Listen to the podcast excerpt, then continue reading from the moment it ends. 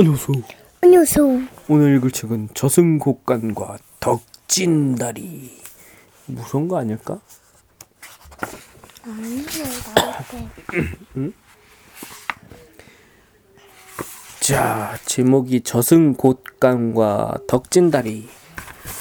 옛날 영암 고을에 덕진이란 처녀가 냇가 주막에서 일을 거들며 살았더란다. 허름한 옷을 입고 물을 깃고 마당 쓸고 반찬 만드느라 하루 해가 짧았지. 그래도 덕진이는 인정이 많았어. 어린 거지가 주막 앞을 지나가면 이리 들어와 다정스레 불러 세워 따뜻한 국밥을 말아 먹이고 옷까지 하나라도 입혀 보냈지. 아픈 길손이라도 찾아오면 이를 어째 얼른 군부를 지피고 죽을 끓여 죽었어. 영암 고을에는 인정 많은 덕진이를 칭찬하는 사람들이 점점 늘어났단다. 그런데 그 고을 원님은 덕진이하고 영 딴판이었어.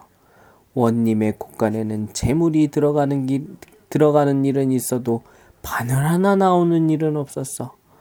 가뭄이 들고 홍수가 나고 큰 불이 나도 원님은 모으고 또 모을 줄만 알았지. 쌀한 톨 베풀 줄을 몰랐던 거야.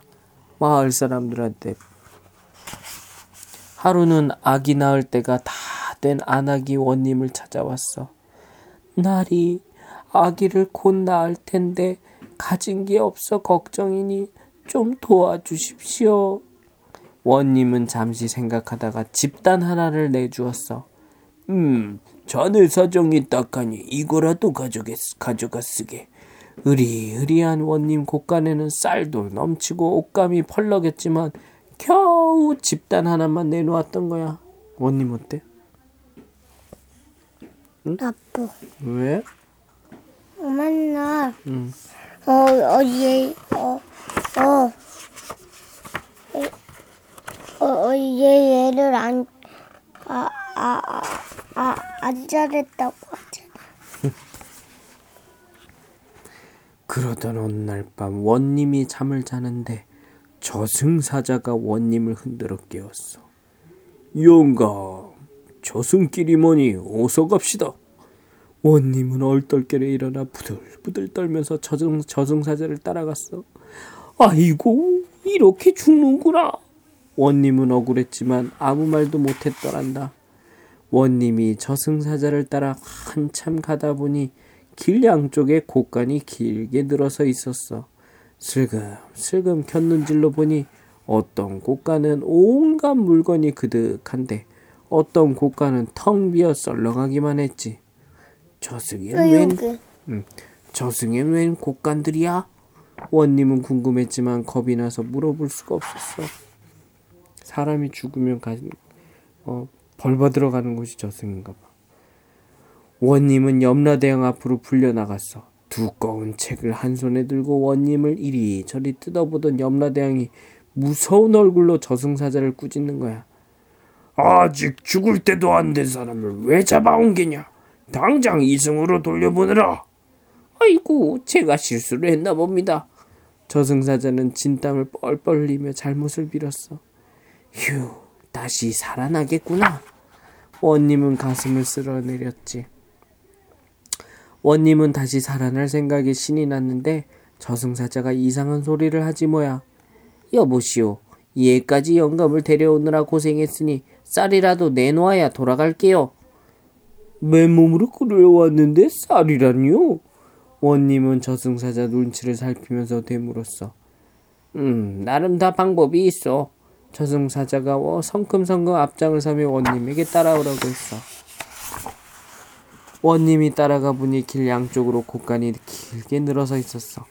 저승으로 끌려올 때 보았던 바로 그곳이었지.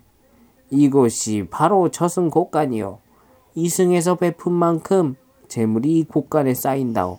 다른 사람을 도와준 만큼 여기서 당신 곳간은 물건이 재물이 푹푹 쌓인다오. 누구나 여기에 곳간이 하나씩 있어.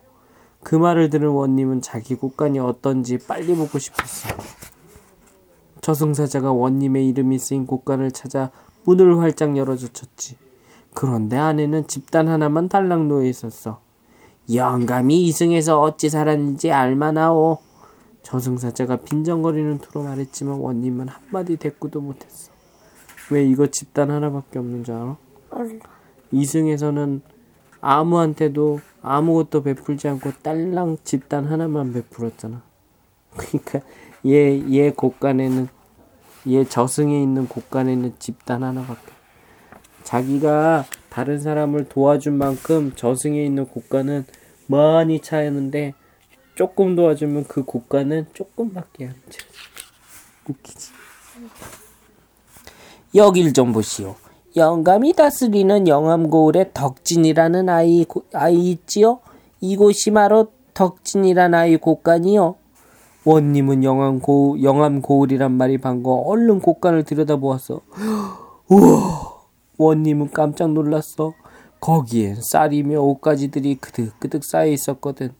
덕진이가 영감보다 훨씬 낫구려. 저승사자의 말에 원님은 얼굴이 화끈 달아올랐어. 원님은 슬금슬금 걱정이 되었어. 곳간이 텅텅 비었는데 무슨 수로 쌀을 내놓는담. 마을이 급해진 원님은 저승사자에게 매달렸지. 사장님, 덕진이 곳간에 쌀을 좀 빌리면 안 되겠소? 저승사자는 곰곰이 생각하더니 대답했어. 그러시오. 대신 이승에 가면 덕진이한테 쌀을 꼭 갚아야 하오. 그럼요, 그럼요. 걱정 마십시오. 덕진이 곳간에서 쌀을 빌린 원님은 다시 이승으로 발걸음을 재촉했어. 휴, 살아났다. 다시 살아난 원님은 덕진이를 찾아갔어. 내가 너에게 빚진 살을 갚으려 왔다. 덕진이는 고개만 갸웃갸웃했지. 저는 모르는 일이니 받을 수 없습니다. 그래도 원님은 물러나지 않았어. 쌀 한 톨 베풀 줄 모르더니 아주 딴 사람이 된 거야. 원님이 뜻을 꺾지 않으니 덕진이도 생각이 바뀌었지. 정 그러시다면 쌀값으로 저 냇가에 다리를 놓아주세요. 여름에는 홍수로 물이 불어 건너지 못- 못하고 겨울에는 징검돌이 얼어서 못 건너니 다들 불편해한답니다. 어허, 그거 참 좋은 생각이구나. 이튿날부터 당장 다리를 놓기 시작했어. 일꾼들이 커다란 돌을 반듯하게 깎아 튼튼하게 쌓아 올렸지. 이제는 큰 비가 쏟아져 물이 철철 넘쳐도 걱정 없겠네. 맞아, 맞아. 밤새 눈이 내려 징검들이 꽁꽁 얼어도 문제 없지. 구경하던 사람들도 신이 나서 소리쳤어. 마침내 다리가 다 만들어지고 사람들은 그 다리를 다리를 덕진 다리라고 불렀어. 다리를 건너는 사람마다 인정 많은 덕진이를 떠올리며 마음이 흐뭇했더란다. 끝입니다.